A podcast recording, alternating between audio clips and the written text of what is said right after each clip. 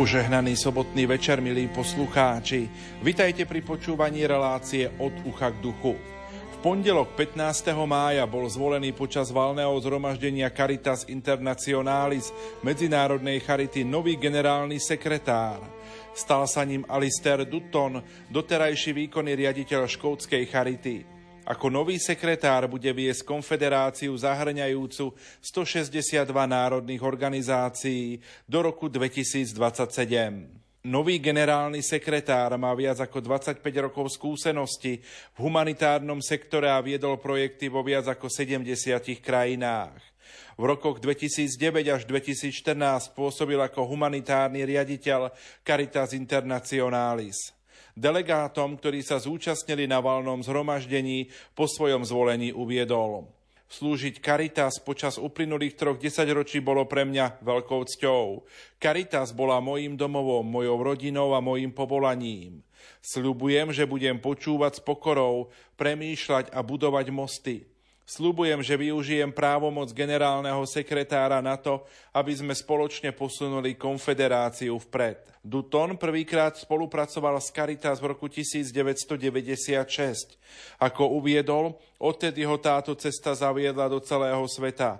Od vojen v Kosove, Darfúre, Iraku, Libérii a Sýrii, cez tsunami v Ázii, zemetrasenia na Haiti, v Indonézii, Indii a Čile, konflikty zrodené z chamtivosti a zneužívania bohatstva v Afrike, migračné vlny na Blízkom východe, devastácia spôsobená mimoriadnými klimatickými udalosťami a extrémnymi javmi počasia, cyklóny a záplavy v Pakistane, Mianmarsku, Indii a Bangladéži a Bangladéši, potravinové krízy v mnohých krajinách Afriky, od Sahelu po Somálsko, od Sudánu po Zimbabve a je desivá realita ostrovných štátov, ktoré sa potápajú v Tichom oceáne.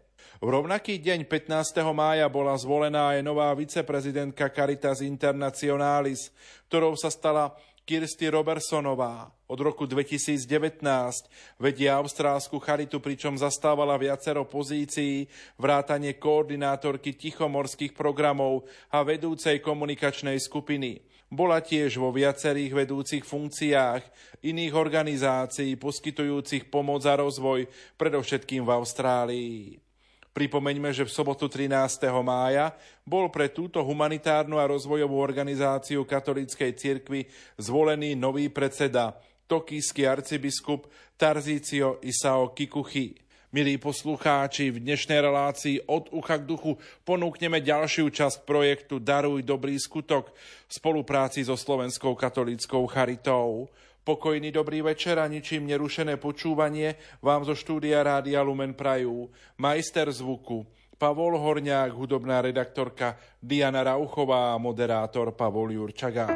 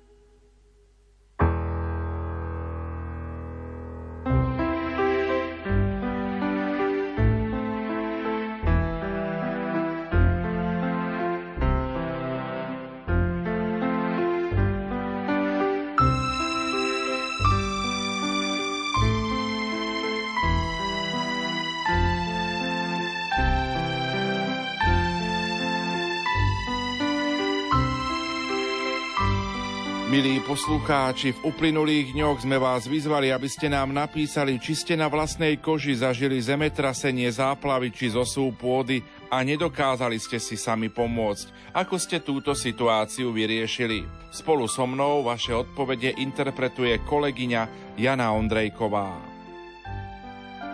Ahojte, skôr ja sa snažím pomáhať ostatným ľuďom s problémami, či už zdravotnými alebo finančnými, pretože ako povedal Ježiš, čokoľvek ste urobili jednému z týchto maličkých, mne ste to urobili. Buďte všetci požehnaní a majte krásny deň. Ivan z Lúky nad Váhom. Poslucháčka Mária z Humeného nám napísala Zemetrasenie v Sýrii a v Egypte som sledovala v televíznych novinách. Bolo to ťažké, čo museli prekonať.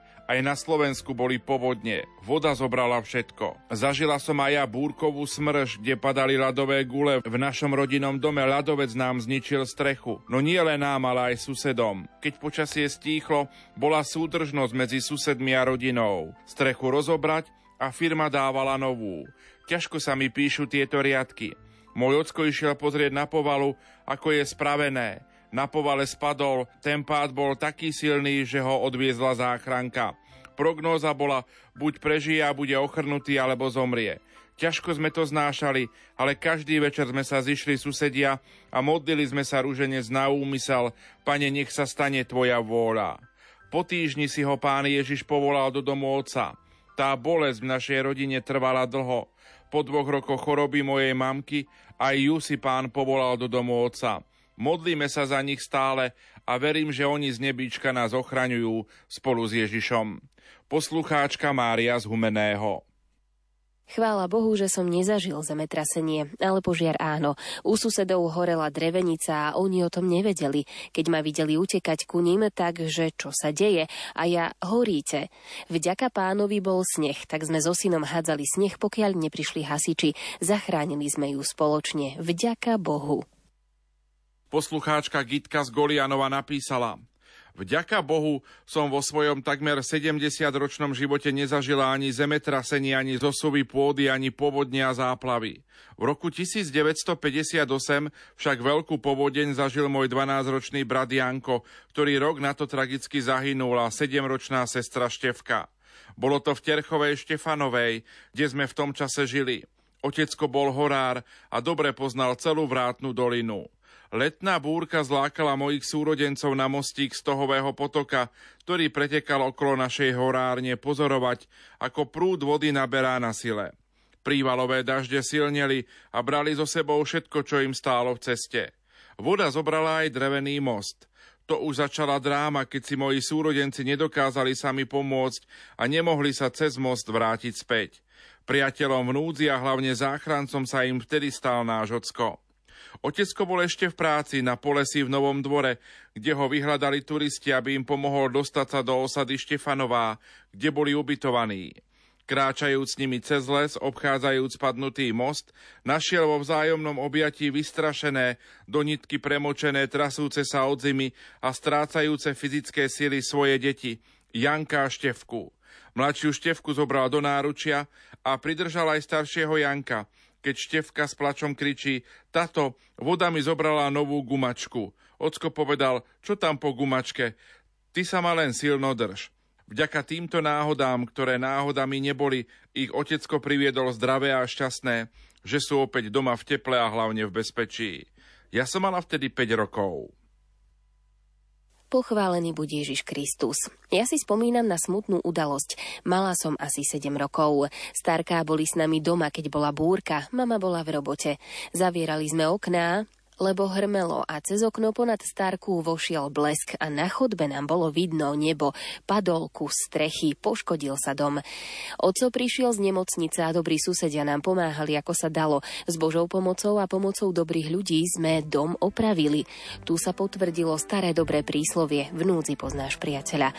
Požehnaný deň všetkým ľuďom dobrej vôle želá Anna.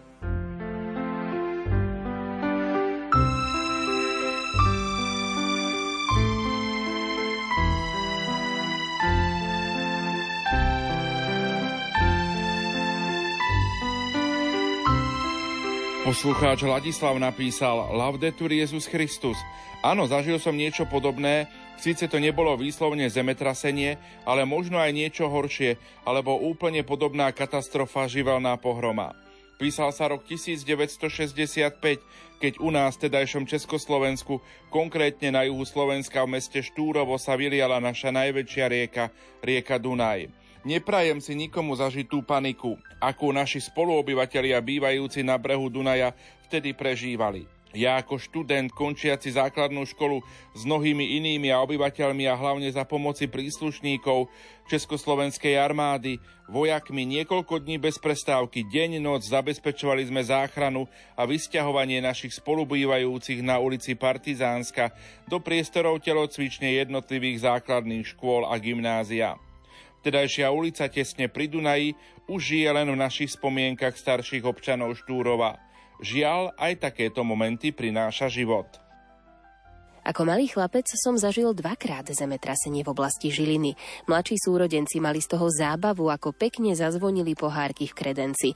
Podľa tváre mami som vedel, že ani lampa vysiaca zo stropu sa nekýve len tak.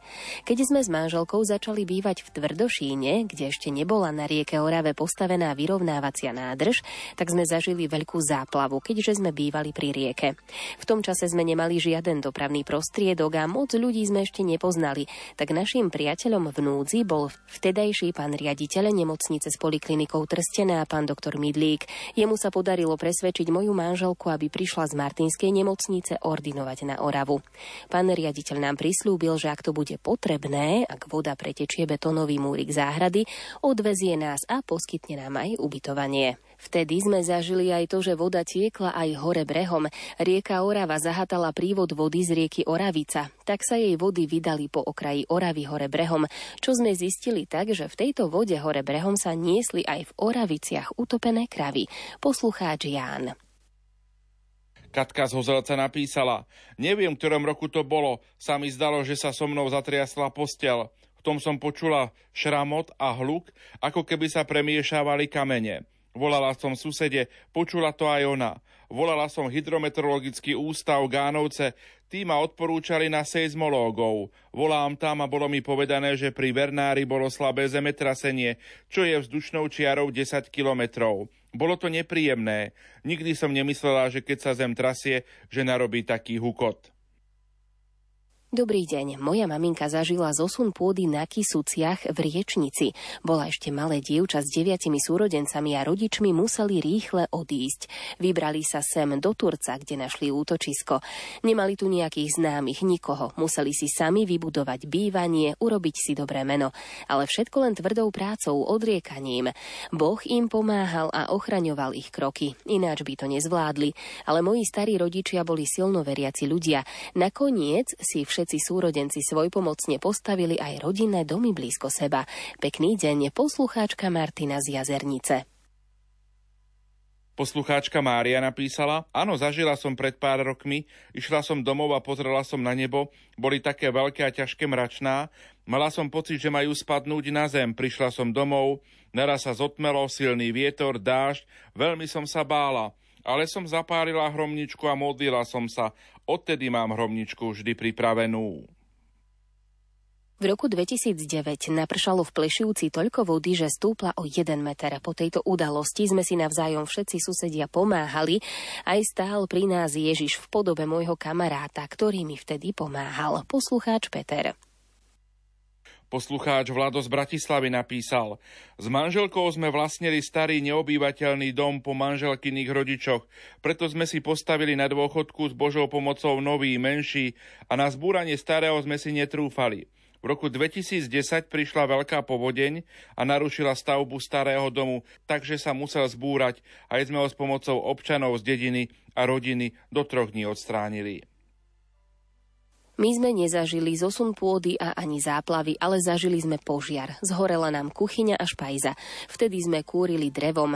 Bola vtedy veľká zima, vonku bolo asi minus 25 stupňov. Vtedy som chodila na anglický jazyk a mňa pán upozornil, aby som nikde nechodila. Tak som nešla. Zavolali sme vtedy hasičov a tí nám pomohli. Sme vďační pánovi, že nás ochránil aj upozornil. Vtedy si človek uvedomí, keď Tí druhí sú na tom horší ako my. Aj v Sýrii alebo v Turecku. Tí, čo prišli o všetko a všetkých svojich blízkych. A Sýria zmietaná 10-ročnou vojnou a chudobou. Sú to naši bratia a sestry, ktorí potrebujú našu pomoc. Nielen finančnú, ale aj objatie a vypočutie. Krásny majový deň želá Janka zo Žiliny.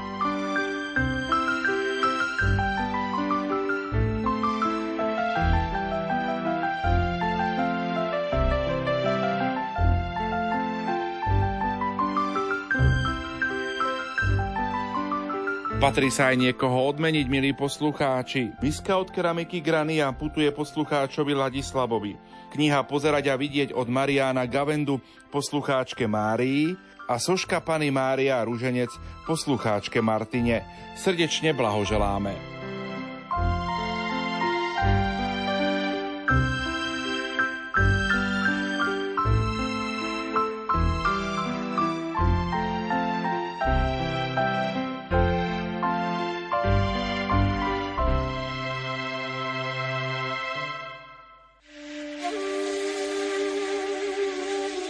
ويرحو دنشتو شادر جبريل وملاخو مجبالوه لغليلو لولاية دشما نصرات.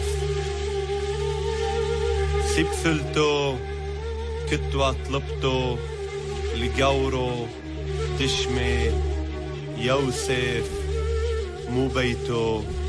داويد وش ما بثلتو مريم. وعابل سيدا ومالاخو ومن ليلا شلومو إله يا تكتت مليثو طيبوثو. وموريذان أعمق بارختو بنيشي.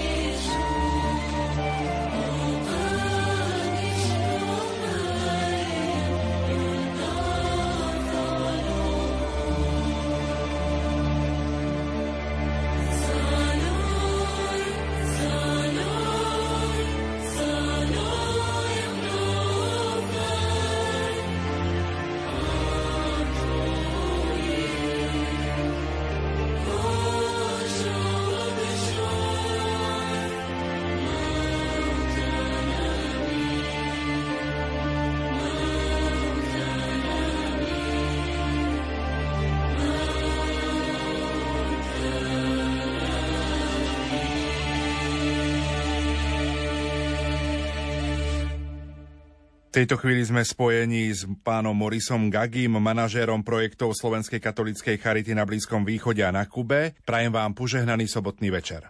Dobrý deň. Poďte trošku na úvod povedať pár slov o sebe, predstaviť sa našim poslucháčom. Tak uh, volám sa Moris Gegi, pochádzam z Iraku. Na Slovensku žijem už uh, okolo 8 rokov.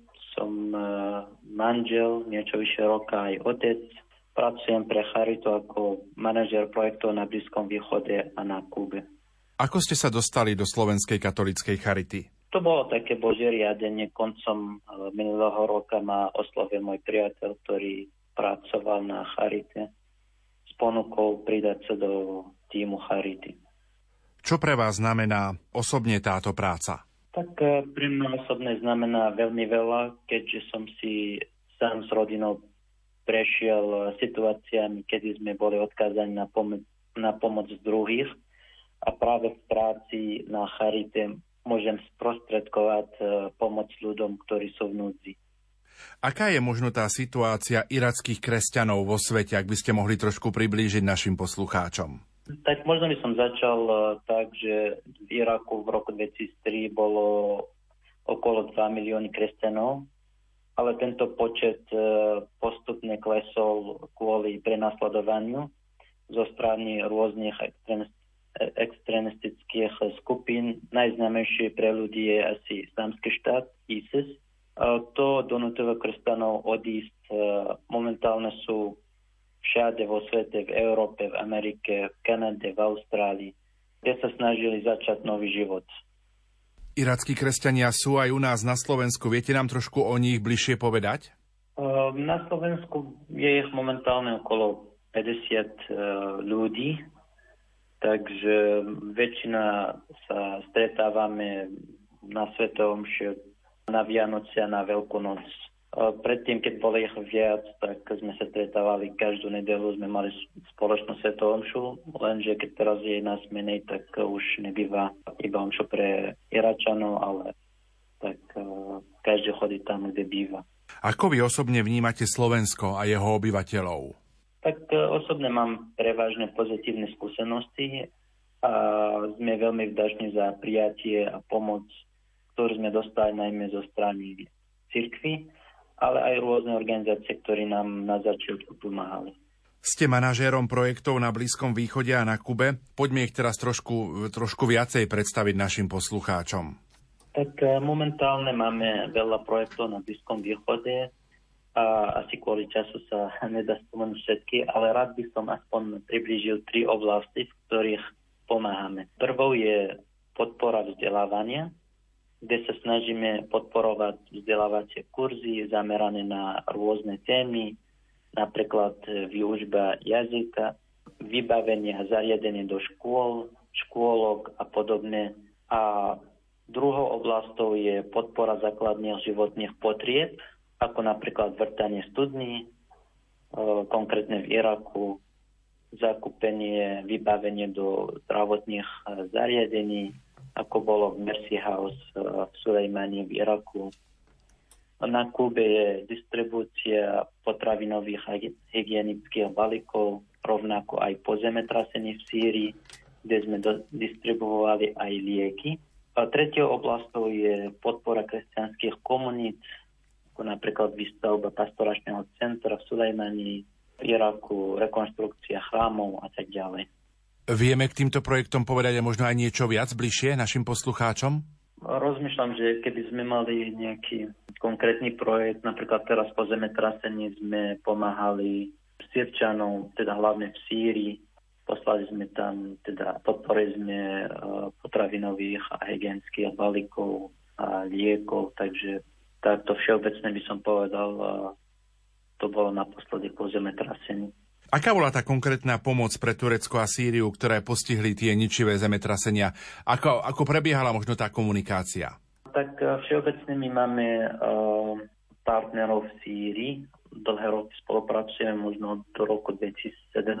A hneď po zemetrasení tak sme ich kontaktovali, zbierali sme informácie, hneď sme vyhlásili na, na charitu zbierku a postupne sme aj hneď poslali finančný pomoc pre našich partnerov, ktorí tam už e, postupne kupovali potravinové balíky, e, lieky a začali distribuovať ľudom núdzi.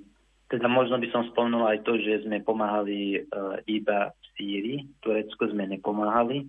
A to kvôli tomu, že v prvom rade v Sýrii máme partnerov, poznáme ich, dlhé roky spolupracujeme ale zároveň, že napríklad v Turecku, keď vyhlásil uh, Rapid Response, teda dostal uh, veľa podpory od zahraničia, čo v Sýrii menej dostali podporu, keď vyhlásili emergency appeal. Takže preto sme rozhodli, že podporovať Sýriu, lebo dostali menej, menej podporu z, zo zahraničia. Kto všetko je do tejto pomoci cez vás na Slovensku zapojený, ak by sme mohli priblížiť? Ako prebieha táto pomoc na Slovensku? Napríklad, čo sa týka zemetrasenia, e, tu Charita že priam vyhlásil zbierku, ale všeobecné naši partnery na Slovensku sú napríklad e, KBS, Konferencia biskupov Slovenska a e, čo sa týka výstavby studní je spolufinancovaná z programu oficiálnej rozvojovej pomoci Slovenskej republiky, Slovak Aid. A to sú hlavne naše partnery. V Syrii už dlhodobo podporujete viaceré projekty. Vieme približiť konkrétne aké? Uh, ako som spomenul, že všeobecne máme, uh, podporujeme rôzne kurzy, centre pre rodiny, centre pre ženy, škôlok a tak ďalej. Môžem spomenúť napríklad uh, nejaké centrum pre rodiny, ktorí uh, tam chodia rodiny na rôzne aktivity, a takisto, že ženy môžu uh, rozvíjať svoje schopnosti, aby mohli pracovať, keďže tá téma na Blízkom východe je tak citlivá, že tým, že ženy väčšina, že nemali šancu ísť do školy alebo tak, že tak je, je dobre im ponúknuť takú možnosť, že by mohli sa naučiť niečo nové, aby mohli začať pracovať, pomáhať rodinu. Takže tak všeobecne, akože by som tak povedal. Prečo je podľa vás potrebné podporovať aj takéto projekty v zahraničí? V prvom rade je to príležitosť žiť našu vieru prakticky, uh, ukázať aj uh, takýmto spôsobom, že nám záleží na druhých, nielen na seba, k čomu nás pozýva sám Ježiš. Častokrát sa nám možno zdá, že sami máme málo a nemáme z čoho podeliť. A potom zrazu vidíme a počujeme o príbehoch ľudí, ktorí nemajú doslova nič. Napríklad 7 z 10 Sirčanov potrebuje v tomto roku humanitárnu pomoc a 6,8 miliónov sú vnútorní vysídlenci, 2 milióny detí, ktorí sú utečenci v Sýrii, nechodia do školy, čo akože na Slovensku nevieme ani to predstaviť. Čo najviac potrebujú ľudia z týchto postihnutých oblastí podľa vás? Tak prvom rade asi modlitbu, našu modlitbu určite, ale aj to, že ukázať tým, že naozaj sú ľudia, ktorí napríklad zo Slovenska alebo malá krajina vo svete myslí na nich, takže možno, možno toto by som povedal, že je to najdôležitejšie, čo, čo môžeme ponúknuť im. Máte aj nejakú spätnú väzbu na túto konkrétnu pomoc? Určite, určite áno. Boli sme v januári na monitorovacej ceste v Iraku miestni ľudia, knázi, biskupy uh, boli veľmi vdažní, to sme vedeli osobne a zároveň uvedomujú, že sme ako Slovensku malá krajina a o to viac táto pomoc je pre nich vzácnejšia. Koordinujete takúto pomoc zahraničí napríklad aj s ďalšími medzinárodnými partnermi? Áno, pomoc v týchto krajinách väčšinou distribuujeme cez našich partnerov v danej krajine Mm, napríklad naši partneri sú uh, Shingala Azad, Syria Cross, Caritas Syria, Caritas Cuba, um, Caritas Internationalis a tak ďalej. Je ich veľa. Ako konkrétne prebieha táto komunikácia? Viete približiť nejaké také konkrétne prípady, príklady? Akože keď napríklad sa stáva niečo ako zemetrasenie alebo tak, tak hneď tým, že máme kontakty, hneď uh, zavoláme, zistíme, aká je situácia, čo potrebujú. My im dáme možnosť, že aby aj oni písali projekty, že čo a my akože všeobecne nediktujeme im, že táto projekt pôjdeme podporovať, ale im dáme takú možnosť, že aby oni písali projekty, oni povedali, že čo potrebujú a potom toho vyberieme, čo môžeme pomôcť a čo, čo vládzeme pomôcť podľa našich kapacít. Ako bude Charita pomáhať aj ďalej do budúcnosti? Aká by mala byť tá Charita? Tak akože, ako som aj spomenul, že e, máme tieto tri oblasti, čo som spomenul, že ktorí stále akože aj sme pomáhali, aj takto budem pomáhať na ďalej, čo sú podpora vzdelávanie, podpora kresťanských komunít a podpora základných e, životných potrieb takže takto budem pokračovať ďalej. Ako môžu v tejto situácii pomôcť napríklad aj naši poslucháči? Tak eh, rád by som ich pozval k modlitbe uh, za tých ľudí, ale aj uh, za pokoj a mier v uh, týchto krajinách. To je tu najviac, čo môžeme ako kresťania robiť. Pokiaľ ide o materiálnu, finančnú pomoc, zapojiť sa do vyhlásenia zbierok alebo počas celého roka je možné, je možné poslať podporu na bankový účet Charity.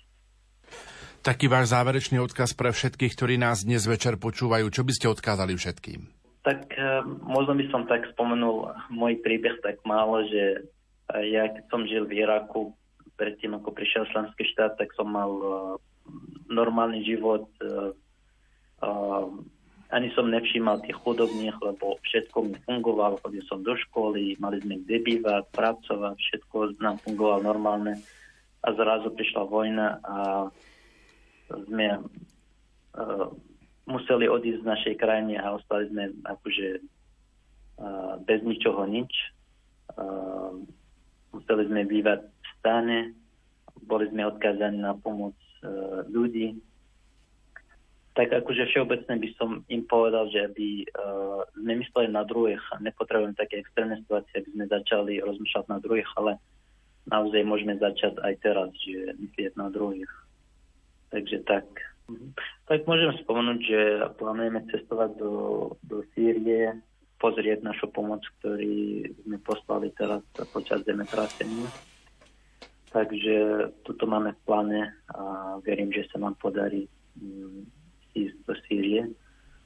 A možno by som spomenul takto, že mm, jeden biskup Kerkuku, teda jeho, prí, teda jeden jeho príbehov, ktorý má, že on stával nejaké uh, zdravotné zariadenie pre deťom s autizmom a potreboval 50 tisíc, chybalo mu 50 tisíc e, dolárov a hm, raz bol na nejaké stretnutie a potom, keď skončil to stretnutie, prišiel za ním jeden moslim, ktorý, ktorý mu povedal, že ja som rozhodol podporiť dvoj projekt a pošlem ti 500 tisíc dolárov, potreboval 50 to a ten moslim hovorí, že pošlem ti 500 tisíc dolárov a, a nepovedz, že máš to odo mňa a nepovedz nikomu a dávaj v mene Ježiša Krista. Takže toto nám hovoril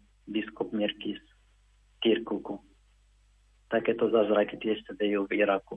Takže pre naše poslucháče možno by sme mohli ich postúdiť takýmto spôsobom.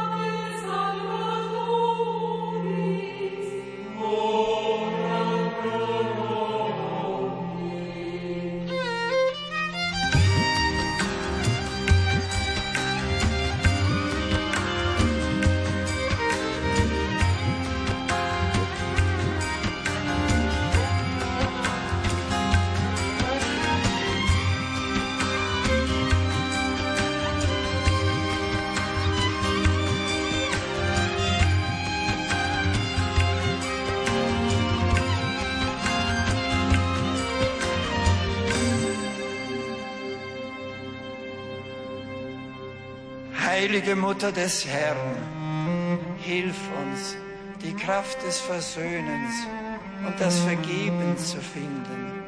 Hilf uns, geduldig und demütig zu werden, aber auch frei und mutig, wie du es in der Stunde des Kreuzes gewesen bist. Du trägst Jesus auf deinen Armen, das segnende Kind, das doch der Herr der Welt ist. So bist du den Segnenden tragend, selbst zum Segen geworden. Segne uns und diese Stadt und dieses Land. Zeige uns Jesus, die benedeite Frucht deines Leibes, Bitte für uns Sünder, jetzt und in der Stunde unseres Todes. Amen.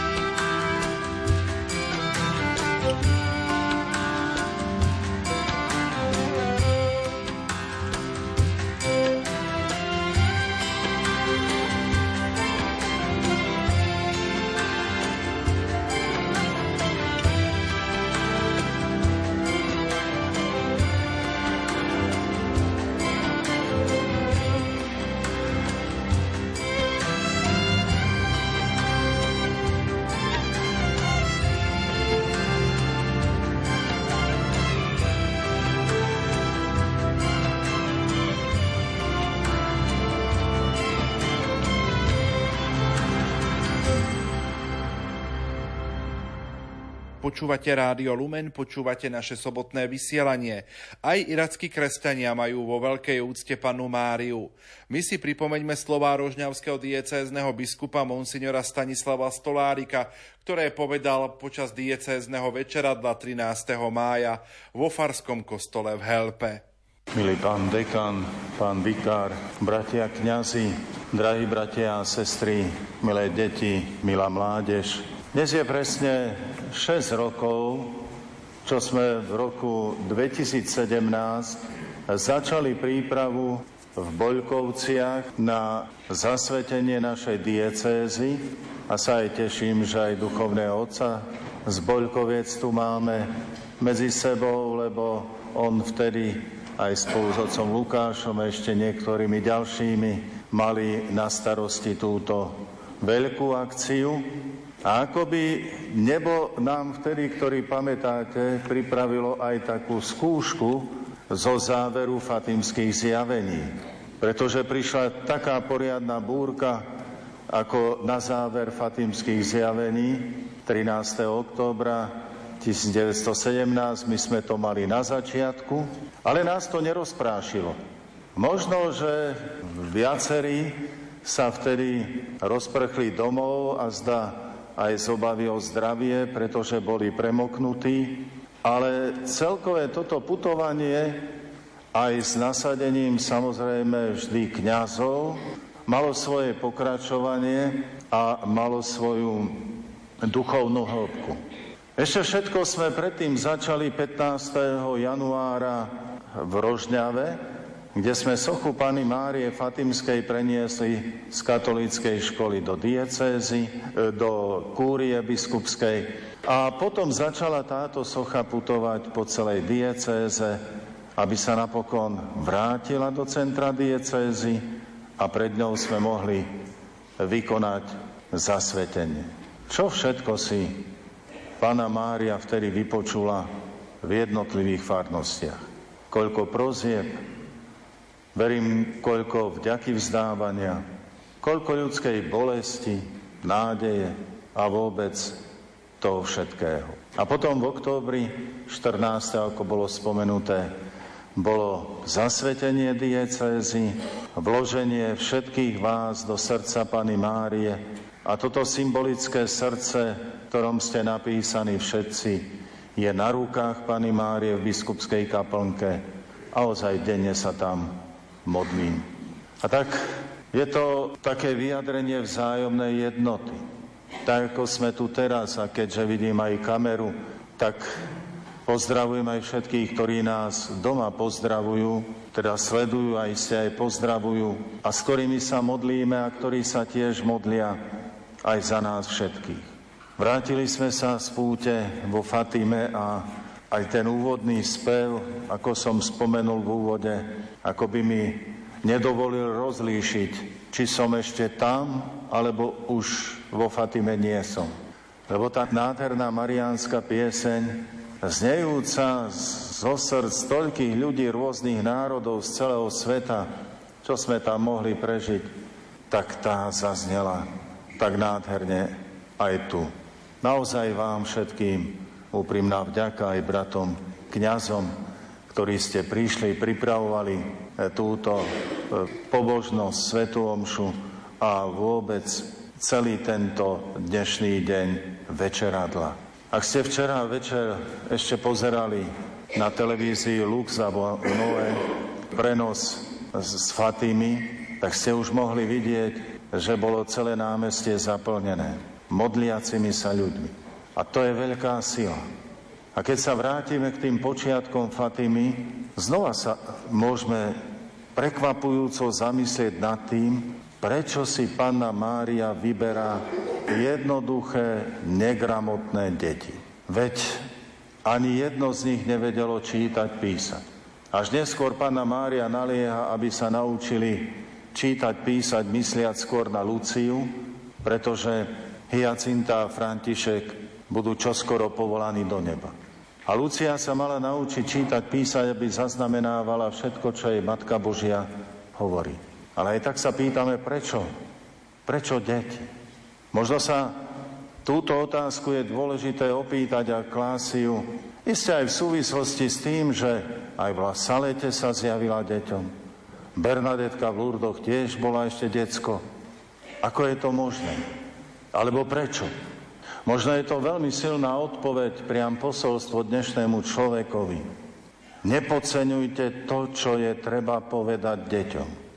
Pána Mária nešetrila tieto deti, keby sme tak dnešnými slovami povedali, čo bolo treba povedať. Veď im dokonca ukázala aj peklo. Trom deťom. Keby to sa stalo teraz, ja neviem, či už panu Máriu by nenaháňali do Bruselu, alebo kto vie, kde pred aký súd.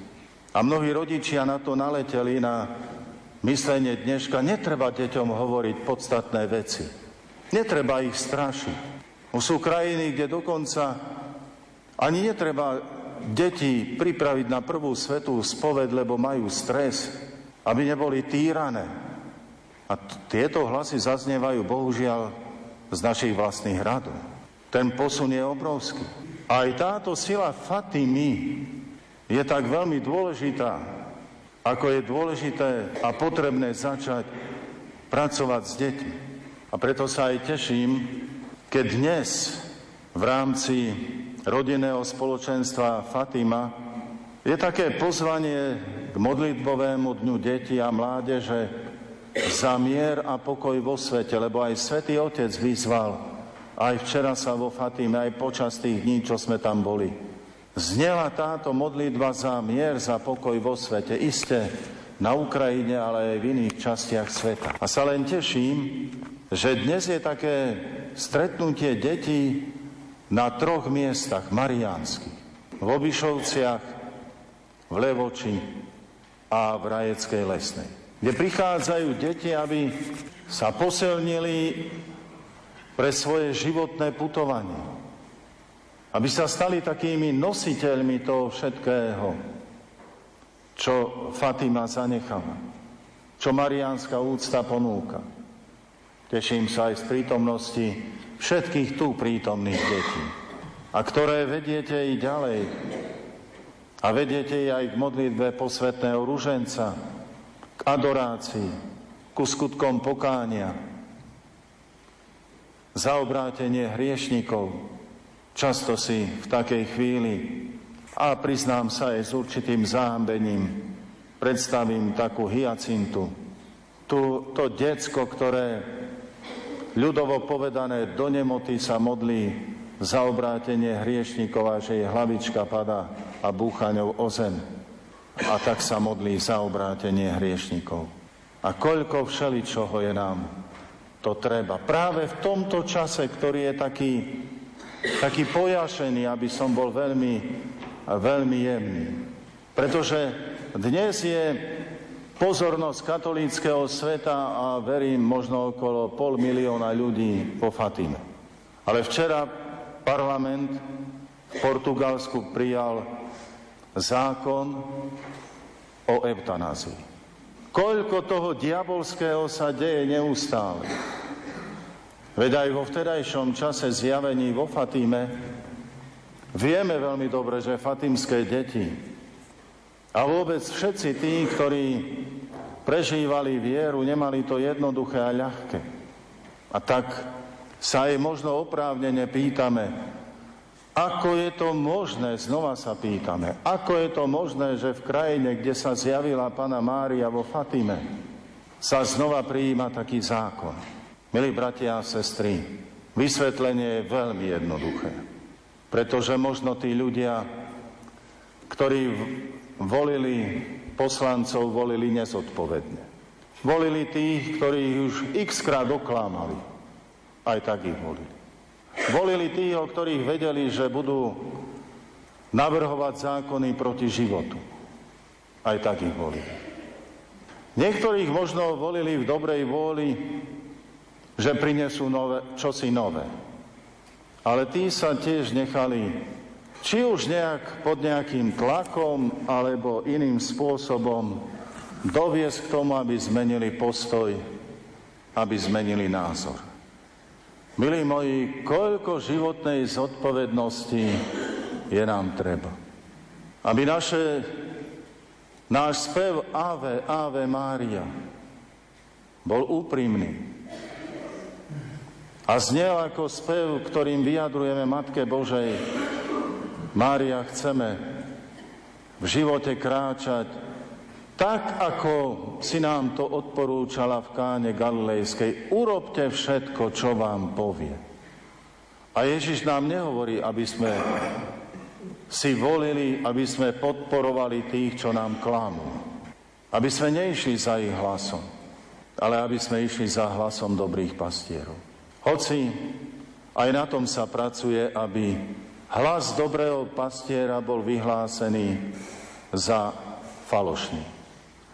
Všímate si situáciu v Polsku. Koľko jedu, koľko zlosti sa vylieva spätne na hlavu svätého Jána Pavla II. A to len preto, aby sa zničilo jeho meno. Tam nejde o pravdu. Tam ide o to, aby zničili národ, ktorý vo svetcovi má oporu. Zachariáš prorok dávno povedal, udrite pastiera a rozprchne sa stádo. Dneska už vedia veľmi dobre, netreba vyrábať ďalších mučeníkov, lebo ľudia pôjdu za mučeníkmi. Pastierom treba vziať meno a ovce prestanú dôverovať. Lebo masírovanie médií je tak mocné, že málo kto potom už dokáže rozlíšiť pravdu od nepravdy. Ale aj v tejto situácii sa znova s nádejou dívame do Fatimy a prežívame fatimské posolstvo a mocný príhovor Matky Božej Pany Mária. V tej istej nádeji sa znova a znova modlíme, za čo vám ozaj úprimne ďakujem a rád vás povzbudzujem k pokračovaniu týchto modlitieb a pobožností. Sestra Lucia nám tlmočila a povedala jasne. Od fatímskych sobôd záleží pokoj a mier vo svete. To nie je výmysel biskupa alebo nejakého kniaza. Fatimské soboty. To je posolstvo, ktoré tlmočila Lucia ako odkaz Pany Mári. Aj tu vám chcem poďakovať za modlitby týchto sobot. Pretože s týmito sobotami sa viaže prisľúbenie. Aj večeradlo má svoju silu, pretože je mariánskou modlitbou. A treba v tom pokračovať. Ale prisľúbenie má Fatimská sobota. Ale každá modlitba k Pane Márii má svoju dôležitosť. A ani jedna sa nestratí. A tak sa povzbuďme možno aj príkladom, ktorý som vám dnes pripravil ako potvrdenie tejto sily a dôvery k Pane Márii Fatimskej, ktorú aj dnes si zvláštnym spôsobom uctievame.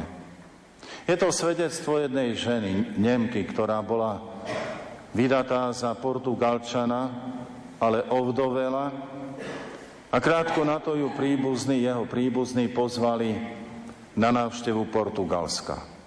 Keďže to bola zámožnejšia rodina, boli ubytovaní v nejakom kaštieli a ocitli sa vo veľmi milom rodinnom prostredí a jej cerka sa ako dieťa to býva veľmi rýchlo naučilo aj po portugalsky, takže štebotalo so svojimi rovesníkmi veľmi rýchlo. A do tejto pohody odrazu prišiel poplach. Jednoducho v kraji vypukol týfus. Okolo kaštieľa, aj v krajine vôbec, táto infekcia kosila ľudské životy. Táto mama, táto žena sa nádejala, že kaštiel bude ušetrený, ale jedného dňa predsa epidémia došla aj do kaštieľa a čo bolo najhoršie, napadla jej dieťa. Izolovali dievčinku od ostatných, ubytovali v odľahlej izbičke, ale nikto ju nechcel ošetrovať, aby sa nenakazil. A tak mama sama, pochopiteľne, sa starala o svoje dieťa. Bola pri nej dňom i nocou.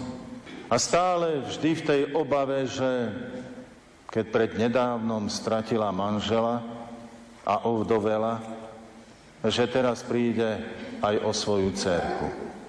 O to najvzácnejšie, čo je ostalo.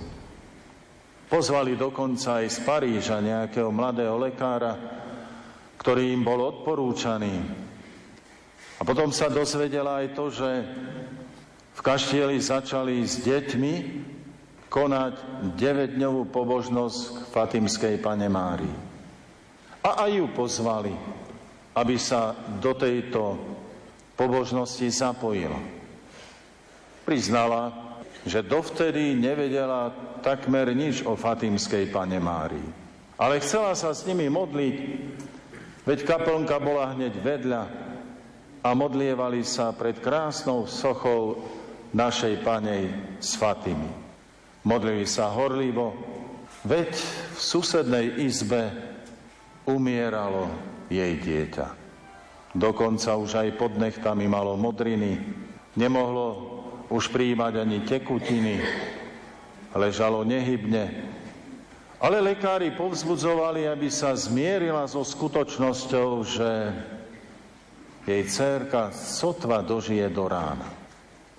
Samozrejme, vy, mami, to viete veľmi dobre, aká úzko zvierala jej srdce, a čo si ju vtiahlo do kaplnky? Noc bola studená. Kľakla si na kamenné schody oltára a úpenlivo prosila. Matka Fatimská, všetci hovoria, že pomáhaš v núdzi. Ukáže je pravda, čo Portugalčania hovoria o tvojich zázrakoch. Vykonaj zázrak aj na mojom dieťati. Keď sa uzdravím, pôjdem s ním do tvojej svetine a tam ti ho zasvetím. Dlho takto kľačala a keď už nevedela, čo sa vlastne má modliť a rozboleli ju kríže, premohla ju ústatosť únava. Pobrala sa do susednej izby, kde vlastne bola jej dcerka a keď vstúpila do izby, skoro spadla z noh. Cerka skákala po posteli, tancovala a štebotavo sa pýtala mami. Mami, a kde si bola tak dlho? Keby si vedela, aká som hladná. Mohla by si mi priniesť nemeckú jaterničku. Mama nevedela, čo má robiť, snažila sa ju uložiť, lebo si myslela, že blúzni. Že už horúčka takto pokročila. Ako to býva aj krátko pred smrťou, že prichádzajú takéto reakcie. Ale cerka sa nedala a začala mamu poučať. Mamička, ja som zdravá, povedala mi to pána Mária. Poprosila sesternicu, aby súrne upovedomila lekárov. Hneď sa obaja pobrali k nám a niesli zo sebou aj formuláre, aby už mohli vypísať umrtný list. Sesternica im totiž nepovedala, čo sa vlastne v noci stalo. Keď vošli do izby dievčaťa, dievča ich radosne pozdravilo a povedalo domácemu lekárovi, ktorý bol akoby členom rodiny. Ujo, doktor, teraz už dostanem bábiku, ktorú si mi prisľúbil, keď sa uzdravím. Chcem vstať a ísť sa hrať. Už som celkom zdravá. Povedala mi to pána Mária, keď som cez noc dlho bola sama. Obidvaja lekári, teda tento starší, akože domáci lekár, aj ten, ktorý prišiel z Paríža, mladý, pozreli na seba, potom na dievča, nevedeli prísť k slovu a ten starší len tak sucho, lakonicky odpovedal, Povedzte pravdu, obraciať sa k prítomným ženám. Čo sa to tu v noci stalo?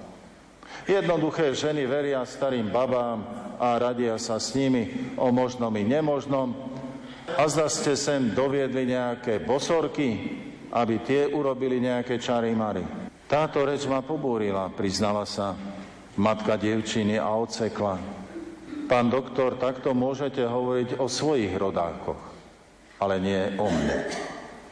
Lekár sa hneď zháčil, poprosil o odpustenie a zmerali dievčaťu teplotu, mala 36,5 stupňa, urobili tak ešte raz a znova sa len potvrdilo. Až napokon lekár povedal, vážená pani, vaše dieťa umieralo a teraz je úplne zdravé. Je to ľudský možné? Môžete mu dať jesť, vedie hladné. Nemecké jaterničky nevedela vyčariť, nož dala jesť jej to, čo bolo na porúdzi. Potom všetko vyrozprávala lekárovi, ktorý nemohol potlačiť slzy a dojatý vyhlásil. Tu sa stal opravdivý zázrak. Kľakol si vedľa postielky a chytil dieťa za ruku a povedal, spoločne sa poďakujme Pane Márii Fatimskej. Lekár z Paríža stál v úzadí ako mramorová socha. Starší lekár sa na ňo obrátil a povedal, pán kolega, vyjadrite sa, čo na to poviete? Neverím zázraky. Odvetil na oko ľahostajne a sucho. Ale starší lekár sa nedal a hovorí, tak nám objasnite, vysvetlíte, tento mimoriadný prípad, toto nepredvídané uzdravenie, s ktorým sme absolútne nepočítali. Aj tento mladý lekár zostal po tejto výzve ako nem. Potom aj sám prikročil k postielke, vzal dieťa do náručia a hlboko dojatý povedal, drahé dieťa, Matka Božia urobila dva zázraky. Teba zachránila od telesnej a mňa od duchovnej smrti. Lebo už dlho zmieram v nevere. Vďaka Bohu, že sme sa takto stretli. Odteraz budem nielen rozprávať, ale aj písať o Fatime. A dal aj písomné svedectvo o tomto zázraku. Milí bratia a sestry, je to naozaj veľmi dojemné svedectvo. Ale my nemôžeme pri tomto svedectve zostať len rozcitlivení. Chcem vám znova všetkým poďakovať, vám všetkým úprimným mariánskym ctiteľom, že vám nejde len o city, ale že v dôvere konáte neustále mariánske pobožnosti. Prosím vás, pokračujte. Pokračujte aj v tomto mesiaci máj, v májových pobožnostiach. Vo fatimských sobotách, modlitbe večeradia i v ďalších mariánskych pobožnostiach, lebo to má svoju silu. Nie len čarov, ale to má aj svoju silu. Možno nebudete svetkami takých uzdravení, aké som uviedol. Ale koľko týchto duchovných uzdravení môžete vyprosiť? A iste vyprosujete. Hoci iste si aj navzájom prajeme, aby takéto duchovné uzdravenie sa udialo možno aj na členoch našich rodín, našich blízkych, možno na členoch našich farností, diecézy, krajiny. A možno sa už modlíte dlho a nič sa nedeje že ten váš syn, tá vaša dcéra, ten váš blízky príbuzný, ten váš blízky človek, nič sa nemení, nič na ňom pozitívne, pozitívne nevidí. Milí moji, nebojte sa. Ani jedna modlitba sa nestratí. Pána Mária ju nasmeruje tam, kam a pre koho treba v tej chvíli ju použiť. A tak žijme aj naďalej úctu k Pane Márii Fatimskej, a prisľúbenia s Fatými sa nás budú aj naďalej dotýkať. Môžeme vyprosiť pokoj, mier, o ktorý teraz prosíme, aj s deťmi, či už zídenými v Levoči, v Obišovciach, Rajeckej lesnej, ale aj inde. Môžeme vyprosiť mier, pokoj v duši konkrétnym ľuďom, rozvadeným rodinám, rozvadeným krajinám. Pokoj, mier. Pozývajte privádzajte deti tiež na tieto stretávania, lebo cez deti sa vyprosí najviac. Amen. هللويا أين لشون قدرت مشابح لمرياله خدك معلقله أو أين ملثو قدرت موفيو ودينت كتلة علينا وموريدا عزقو يد بمث شطو مظهرينا ودينو رابط كتلة علينا. إلو مولي بوشحيقو وما كيخو ملثو باسنتو كمينا. هليلويا. تشبحتو لالوهو على الطو ثيدت لفيلا هليلويا عمم مالاخي ديش مايو لومورو ديش مايو ديارو كمينا. شبحينا لالوهو بلليو بيمومو زمرينا وشميدة بس بوفيدا نطلق لويوم هو خبلكي اخترينا المدارينا وموريدا ومشمعينا لأقوى ليدا خم كرسيدا وما زيادا آه للآلين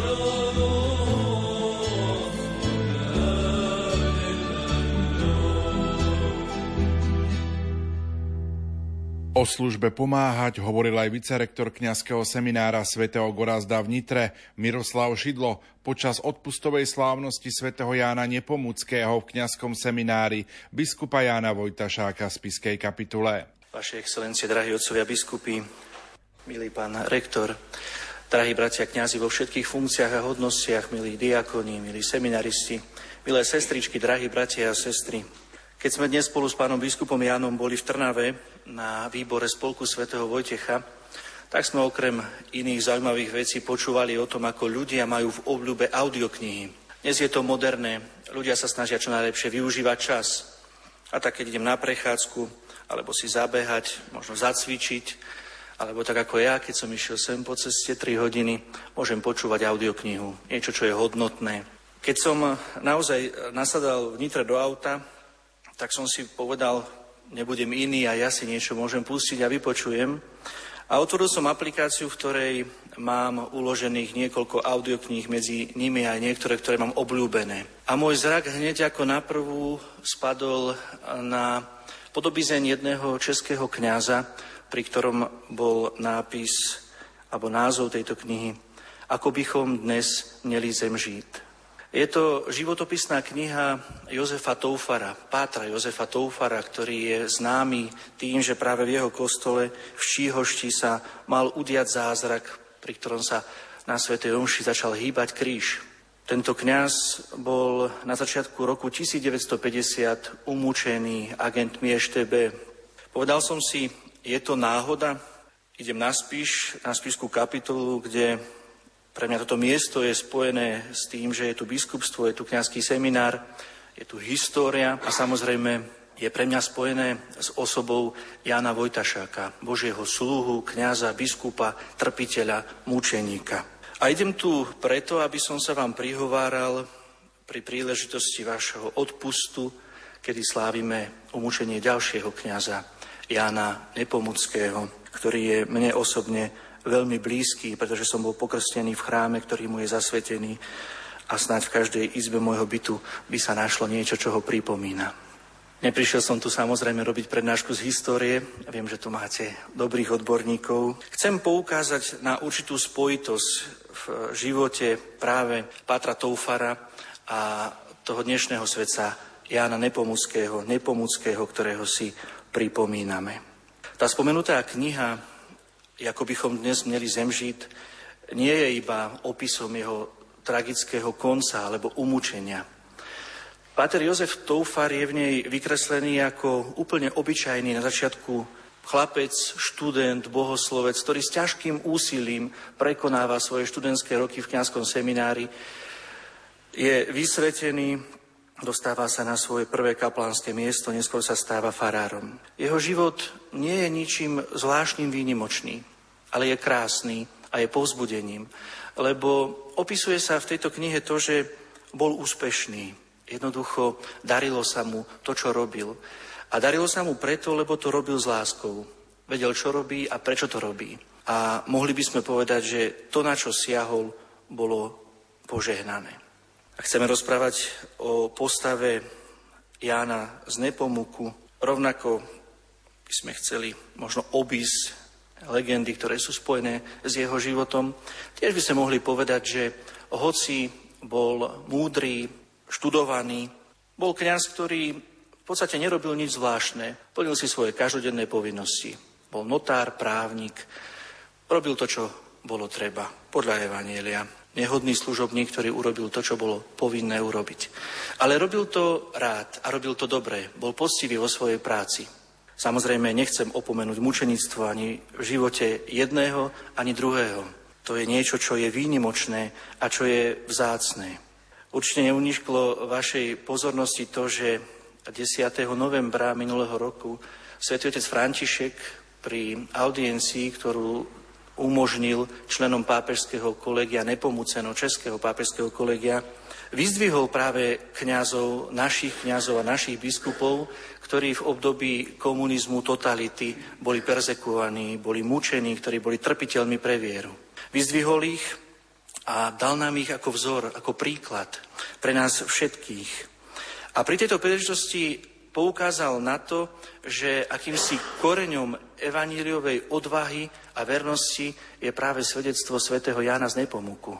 Tohto kňaza, ktorý kde si v histórii, najmä českého, ale aj nášho národa, je veľmi dôležitý.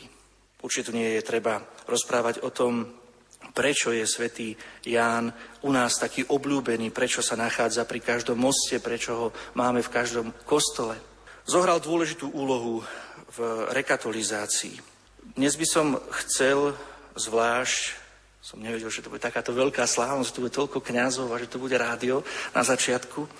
Chcel som sa pôvodne prihovárať iba vám, milí bohoslovci, seminaristi, lebo toto je najmä váš sviatok, toto je vaša kaplnka.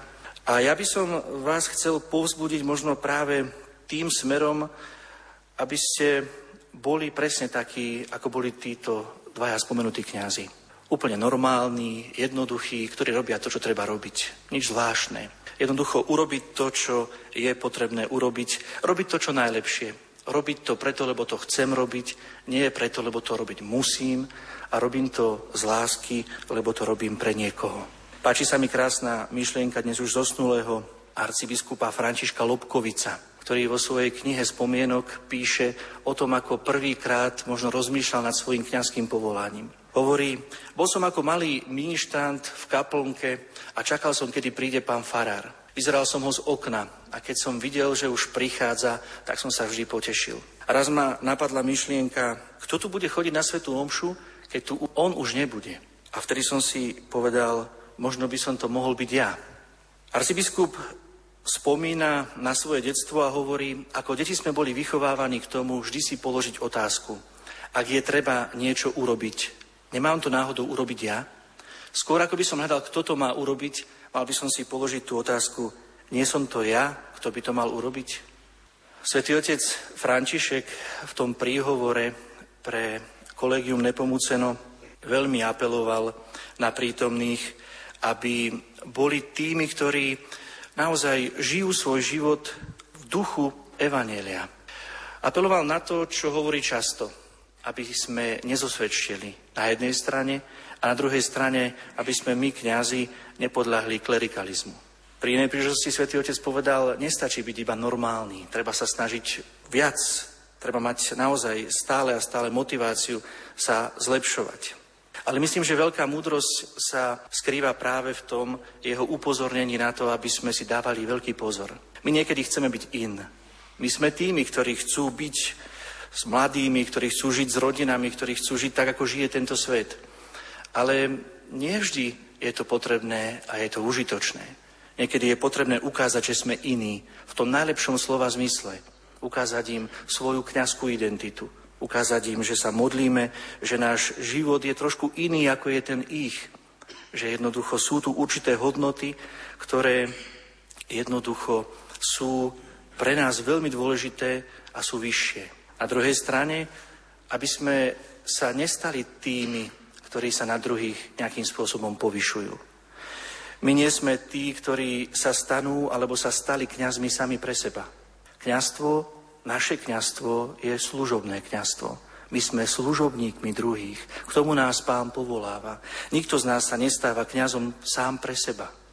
Ak toto budeme žiť, ak sa to budeme snažiť naplňať, tak vtedy sa pripodobníme či už spomínanému Pátrovi Toufarovi, alebo svetcovi, vášmu patronovi, svetému Jánovi z Nepomuku. Nie sú to naozaj nejaké extra prehnané a vznešené ideály. Znovu by som to len chcel zhrnúť do tých slov. Stačí naozaj byť poctivý vo svojej práci. Robiť veci rád, robiť ich z lásky, robiť ich poriadne. A to je to, čo naozaj nás bude dvíhať aj vo vzťahu k pánovi.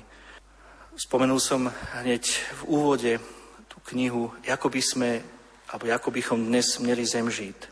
Tento názov knihy nie je náhodný. Je to vybrané z jednej vety, ktorú práve spomínaný Páter Toufar povedal svojim veriacim. Pri jednej homílii im hovoril, žime tak, ako keby sme dnes mali zomrieť. Alebo konajme tak, ako by sme dnes mali zomrieť. Keď som o tom rozprával s jedným bohoslovcom po ceste sem, tak mi povedal, že takúto istú myšlienku už niekde počul. Je to myšlienka, ktorú vo svojom živote uskutočňoval Steve Jobs. On mal takúto ideu a bola to jeho filozofia. Dnes prežiť tak, ako by som prežíval svoj posledný deň. To znamená robiť všetko len najlepšie, ako viem. Amen. Rektor kňazského seminára biskupa Jána Vojtašáka z Piskej kapitule priblížil súvis svätého Jána Nepomuckého s biskupom Jánom Vojtašákom. Keď sme boli s bohoslovcami pred e, rokom na púti e, v Nepomuku, odkiaľ e, Jan Nepomucký pochádza, tak sme tam objavili takú zaujímavosť. V tom múzeu majú v Nepomuku také noviny z roku 1923, keď tam bolo také výročie smrti svätého Jana Nepomuckého a tam je v tom výbore prípravnom podpísaný biskup Vojtašák ako Ján Nepomuk Vojtašák. Ako by sám sebe dal takú pečiatku do budúcna, hoci sám nevedel, čo ho čaká. Čakal ho práve podobný osud ako svätého Jána Nepomuckého. Toľko dnešná relácia od ucha k duchu. Na jej príprave spolupracovali majster zvuku Pavol Horňák, hudobná redaktorka Diana Rauchová a moderátor Pavol Jurčaga. Do počutia.